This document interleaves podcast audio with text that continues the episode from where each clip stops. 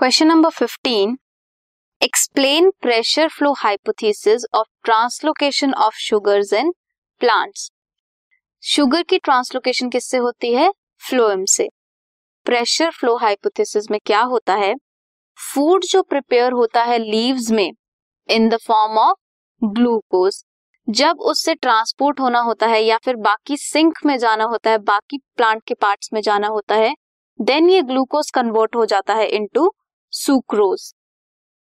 water move करता है from xylem vessel to the adjacent phloem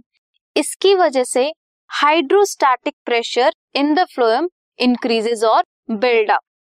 sucrose move करता है through the sieve cells of the phloem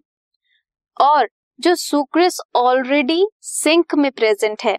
वो convert होता है इनटू स्टार्च और सेल्यूलोज जिसकी वजह से hydrostatic pressure in the sink cell decrease हो जाता है और रिड्यूस हो जाता है